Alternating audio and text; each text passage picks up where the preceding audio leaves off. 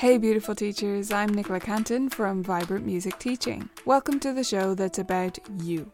Today, we're heading to Australia to visit Lydia Wills. Her first teacher is an unusual story. I'd love to hear if you've had a similar experience once you've listened. Lydia's thoughts on understanding that our students are not us particularly stood out to me in our conversation, and I hope you get some thinking points from that too.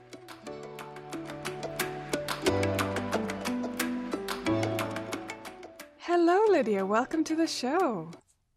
Thank you for having me, Nicola. It's lovely to be here. We like to get to know our ga- our guests with a little bit of a game, first of all. So, can you tell me two lies and one truth, and I'll try to guess which one is true. So, I have to confess, I'm actually really bad at these sort of games. So, I went and Googled ideas, two truths and a lie, and I was like reading through it. And I went, "Oh, that's a good one." Oh no, I've actually done that, so I can't use that one. There's a good one. No, that's a truth as well. So, anyway, I have a list, but uh, so my true truth and a lie. I used to live in Canada. I have a bubble bath every night, and I eat bugs deliberately. Yeah, no, I got that. um,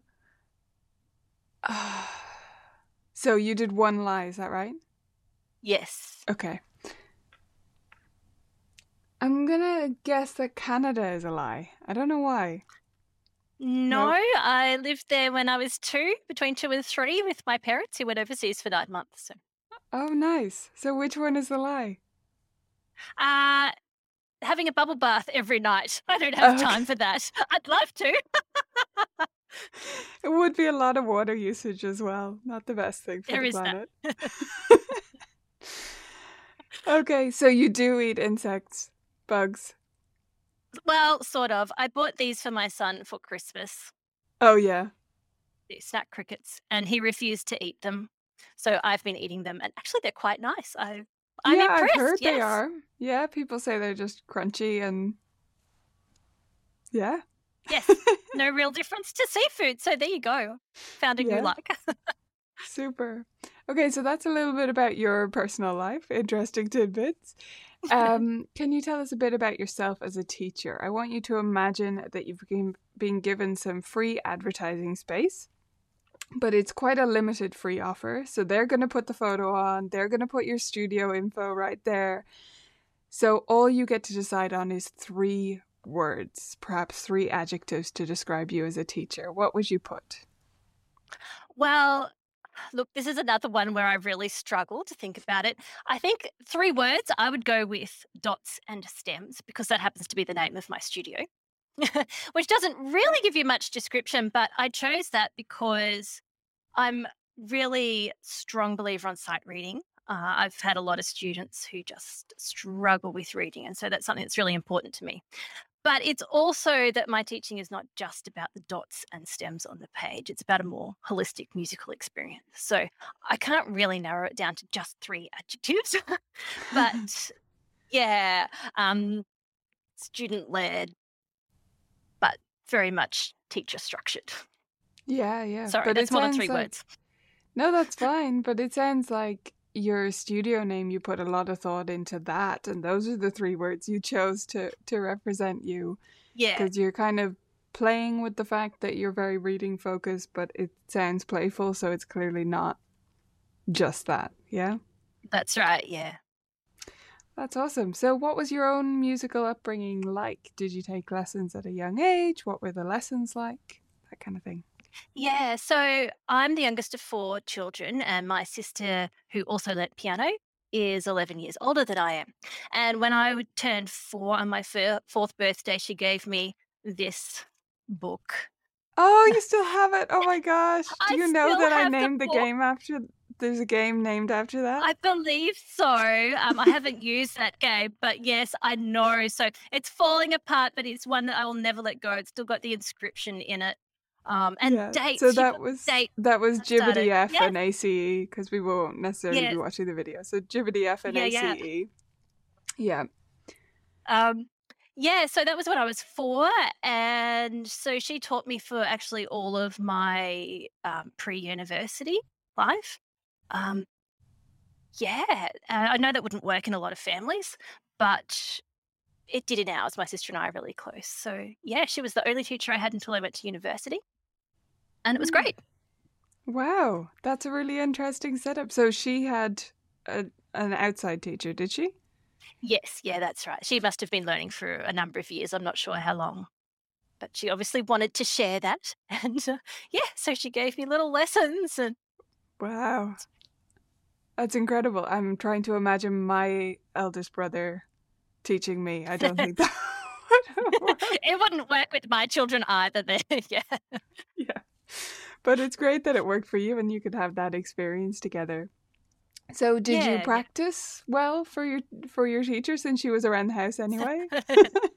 well, look, I don't really remember when I was tiny what I Yeah. did. Um, I mean, I must have done because there's dates written on all the pieces in the books when I, you know, completed them. So uh, there must have been some practice being done. I know when I was a bit older, or probably seven or eight, I just got tired of piano, I guess, and stopped playing for a while. And I mean, it was easy for my parents because it was my sister teaching me. They weren't paying for lessons. So they just went, yeah, that's fine, whatever. And then one day I walked past the piano and went, oh, maybe I'll play a piece. And I started playing again. And after that, I think, yeah, I practiced consistently and lots, um, probably with a lot of help or support, maybe, to actually go and sit down at the practice, to practice at the piano. Um, yeah. And then when I was in high school age, I had a more structured routine and I would practice consistently from Monday to Thursday every week. Um, and yeah, it was built around a routine. So I was actually homeschooled. And so after morning tea every day, which was always at 10 o'clock, I would just go after that and sit down at the piano and practice. And it was great because it was just a thing you did and it was a habit. And yeah, something I really encourage my students to try and do with limited success in many cases. but it worked Yeah. really well. It was really effective. I'd say it was also helpful that you were homeschooled and therefore it was like in your freshest part of the day. It wasn't the end of the day. I think that's often what we're contending Absolutely. with. Yeah. Yes, definitely. Definitely. Although I have some was- students who do scales before school, as their parents call it, which is fun.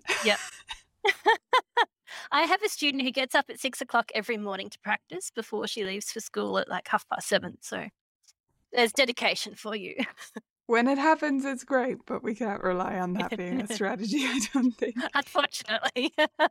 Yeah. yeah. So I'm curious, was your lesson with your sister, was that structured as well? Was that on Fridays or something, a specific day? I think so, but I don't really remember. Once she married and moved out of home, it became a regular day because we Mm. actually had to go to her place. But when she was at home, I'm assuming so because that would have fit it with, in with her schedule. Yeah, yeah, makes sense. So, is there anything you wish your sister had included in your lessons? Did you improvise Oh. with her? Did you do other things? No, it was very classical based, learn to read and play. Uh, and he, being here in Australia, it was definitely an exam system. So you learnt a subset of scales and arpeggios for the exam, and you learnt six pieces a year, and that was pretty much it. And a little bit of sight reading and oral before the exams. And that was normal. So I didn't ever feel like I was missing out. But now I look at all of the other things that music is about and I go, oh yeah, I would have liked to have learnt to improvise or to um, to read off a chord chart because when I was, you know, in university and somebody said, here, can you play this for me to accompany them? I went, don't you have any music? Because I can't read this. I don't know how to do chords. so, you know, I had to teach that to myself later. And that was an interesting challenge. But it was certainly very solid in terms of being able to read music and technical development and things like that. Yeah, no, that's great. I'm curious, and I'm sure the listeners will be too. Did you teach your, your sister go on to teach anyone else? Were you her only student? Yes. No, no, she actually did a Bachelor of Music as well. And she still teaches piano. She's got quite a successful studio of her own in a different state. And yeah, so there you go. Oh, that's fantastic. Oh, that's wonderful. So, when and how did you get into teaching yourself? Were you encouraged by your teacher? Did you get into it some other way? Yeah, look, when I was 16, there was another homeschooled girl, or probably a while away, because half an hour or so away, because we lived out in the country. Uh, and she started coming for lessons. She wanted to learn, and my sister said, "Oh, Lydia wants to start teaching. Go and learn from her." So she was sort of my only student for a couple of years. It was very hard being out in the country and with the arts not being particularly valued in a rural area Mm. to gain students. Uh, but, you know, it was a good start. And then, uh, sort of partway through university, in my fourth year, maybe, one of my friend's fathers in the state capital, Brisbane, had an opening for a piano teacher in his music school that he ran. And I said, Oh, I wouldn't mind doing that. And so I got a job there and I traveled backwards and forwards between the country and the city for a f- couple of years. And that was a, another really interesting part of my musical development because it was very different to what I'd done. He had a particular way of teaching that he that was the only acceptable way to teach students and he was very much a businessman rather than a music teacher and so it was very business structured and that in itself was an education Mm. of you know, um, I learned lots of things about how I did or didn't want to treat students as clients as opposed to uh, students and parents and things like that. But yeah, it was also a very good experience in learning to deal with a whole heap of different kinds of students, different values, students who didn't practice at all or students who practiced lots. So yeah, Yeah, that sounds and like a then yeah, wonderful start. yeah. When I was later on in university, I ended up teaching at a local high school back at home. And I did that for a few months. And that was my first real introduction to learning to play with chord patterns and things because the previous teacher who'd left the school had taught all of her students to read treble clef and then to improvise chord patterns with the left hand. So I actually learned a lot very quickly from those handful of students.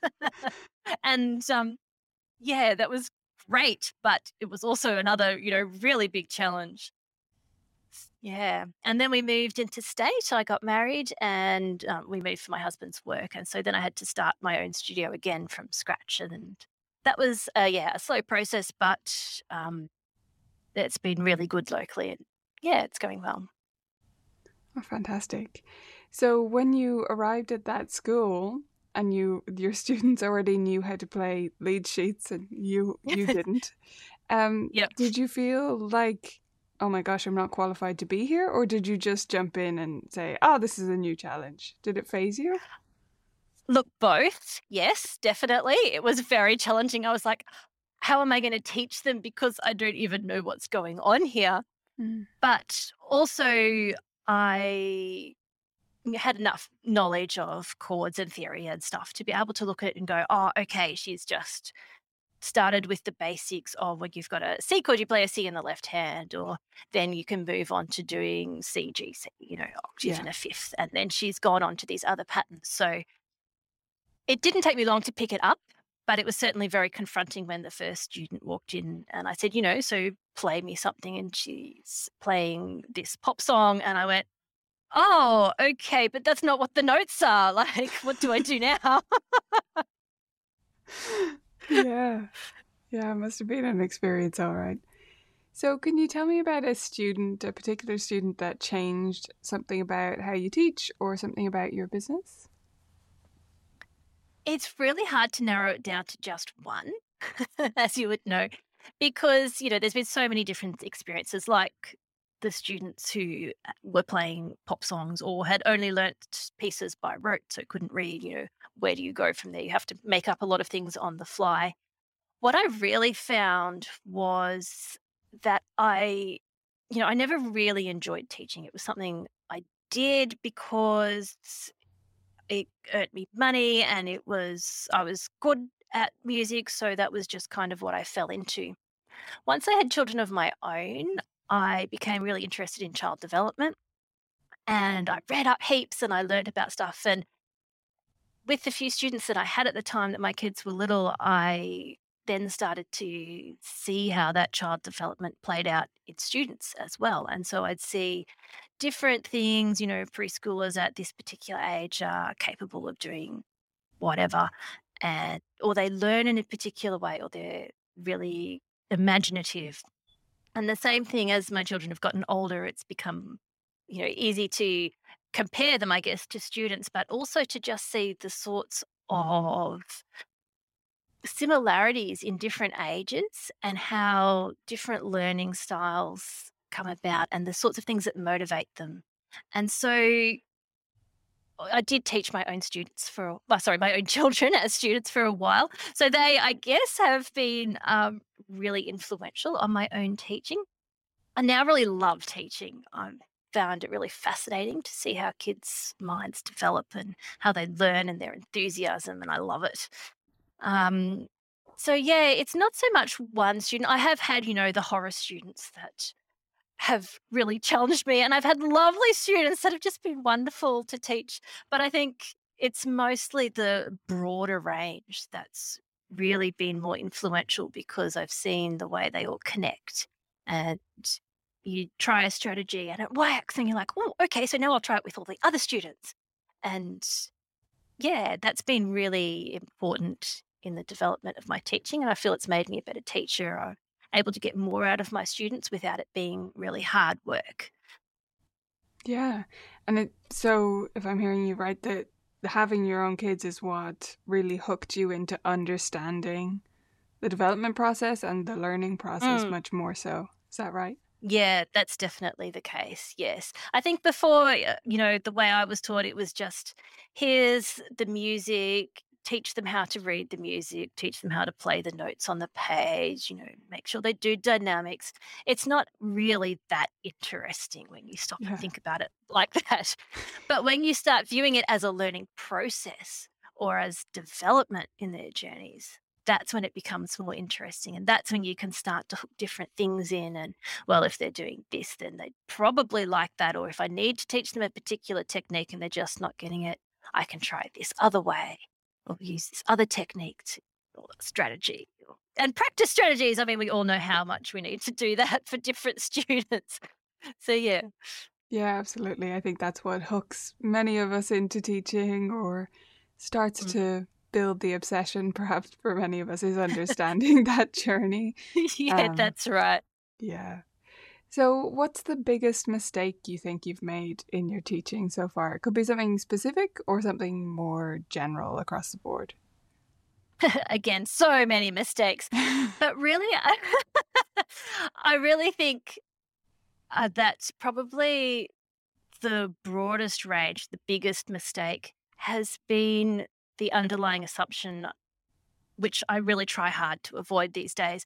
But it's still kind of there this assumption that students are going to be the same as me. They're going to learn the same way, or they're going to have the same motivations, or they'll practice the same way that I practice because I know how to practice and it's effective. Why wouldn't you do it that way? But obviously, students aren't like that. And so, learning how to deal with it individually is mm-hmm. definitely my biggest challenge and taking that and running with it and going, okay, this particular student is only going to practice half an hour a week. What can we do with that? And still make it a successful musical journey for them. Uh, you know, keep them learning, keep them interested in music, make sure that they leave my studio with a love of music still and that I haven't just, you know, browbeaten it out of them because they didn't practice. Or whatever it is that is that particular student's challenge. But yes, certainly trying to treat them not just as a mini me, but as people in their own right. Yeah, I think it's a, a journey for many of us of almost self awareness because you need to understand where you where your tendencies are. I mean, amounts of practice growing up is an easy thing to understand, but you know, diving deeper into how did you learn and how did you process this information Mm. Like I would have always leaned on the math side of music, but many people don't. And I do get that now, but I didn't always. Like that was always, well, Yeah. It's just much easier if we just talk in fractions, little tiny child. No, it's not Yeah. easier for them, Yeah. you know. But Yeah, even at that age, I would have thought of it kind of on that that level rather than going for just this is kind of what it sounds like. Let's go. So Yeah. understanding those little intricacies of how you learnt, I think, is really important. And understanding that students don't, particularly children, don't always actually want to know the why behind Yes. something. You know, I always do, but why is it like that? You know, why is it a quarter of a note or whatever? But they're like, just tell me how to do it. Yeah.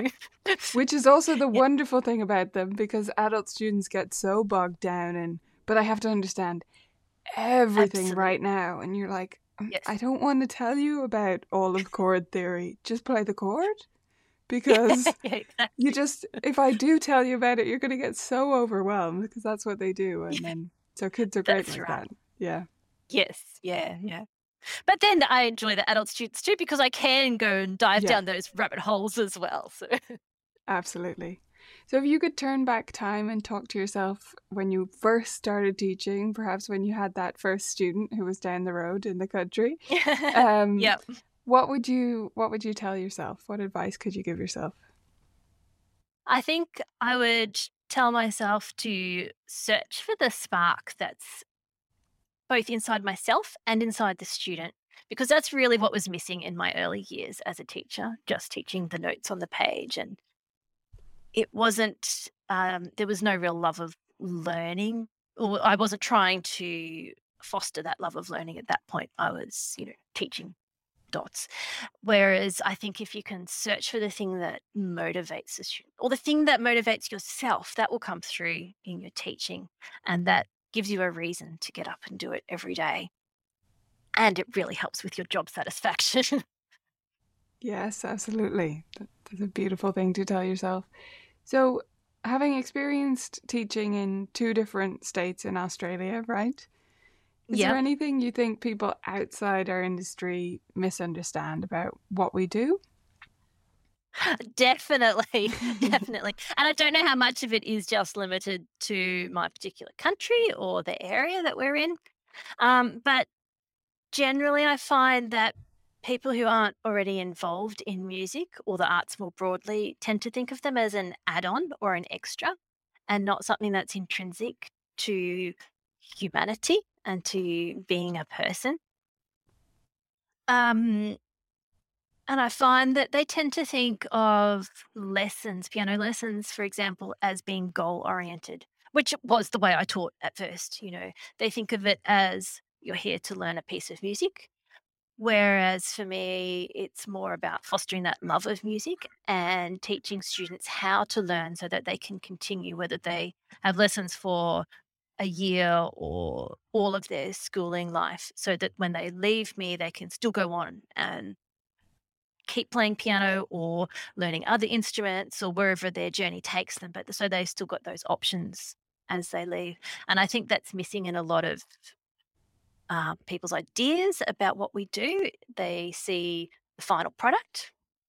And, you know, obviously there are goals. I, as a teacher, I have goals for my student, but every process and structure that I put into it has to fit into that end um, meaning of learning how to music and learning how about yourself as a person and learning how to communicate and so many different things in music that just aren't obvious to anyone who's never studied it.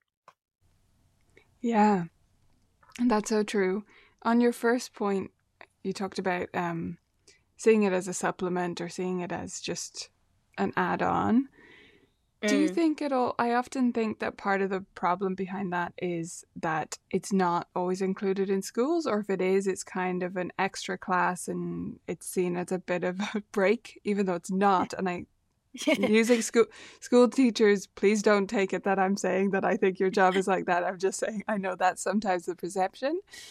yeah. So, do you think that you growing up where music was a part of your day because you were homeschooled and it was part of your school day, right? If it was in the mo- hmm. mid morning, Yeah. do you think that affected how you viewed it growing up as being part of just all the things that you were doing, all the education? I think so. Like it was actually probably a bigger part of my life than actual education was. so, um, and there I go, separating them again. But yeah, it was not something that counted towards a school degree, it was an extra thing.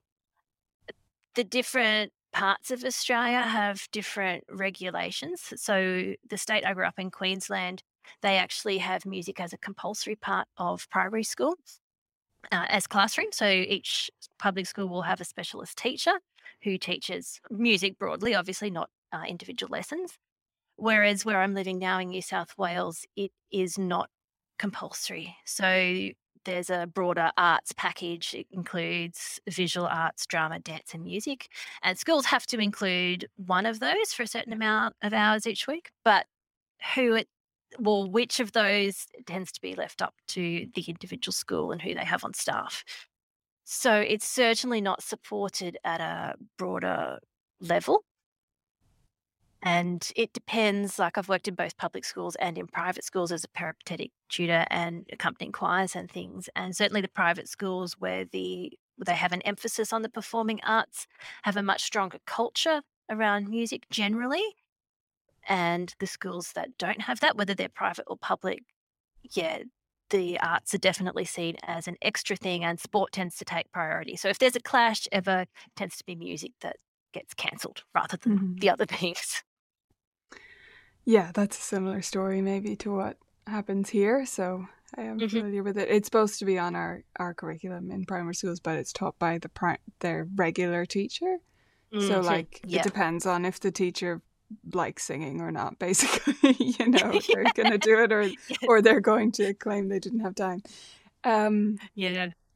so finally then i want you to imagine a teacher out there somewhere and they've stumbled across this episode but maybe they're not as broadly connected to other teachers. They're not mm-hmm. involved in communities and they're feeling a little bit like they don't know if they're doing it right. They're uncertain about their teaching or their business is there any message you could send out to them? Mm.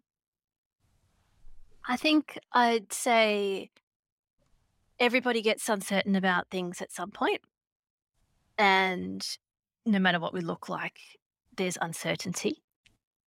And the biggest thing that I found useful is to be able to articulate what that uncertainty is about. So often it's we have fears and once we actually say them out loud or write them down or talk to someone about them, we realize that they're actually not that big a deal after all. Or you can sometimes just talk to someone and find the solution while you're talking about it. It's like, where are my car keys? And as soon as you say, even if you've been searching for 10 minutes, you see them. It's a bit like yeah. that. You can often just find the solution just by articulating what the problem is. I find that often I feel uncertain about things and I don't really know what it is.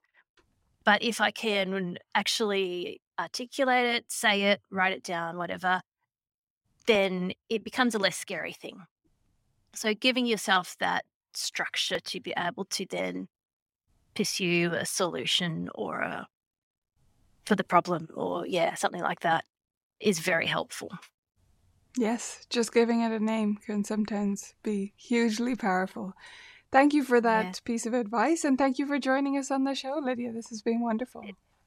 It's been a pleasure. Thank you for having me, Nicola. Thanks for listening. Do you love this show? Then please share your favourite episode with a teacher friend who you think might enjoy it and benefit from it. If you resonated with today's story, then the Vibrant Music Teaching membership is probably a good fit for you too. Find out more at vibrantmusicteaching.com.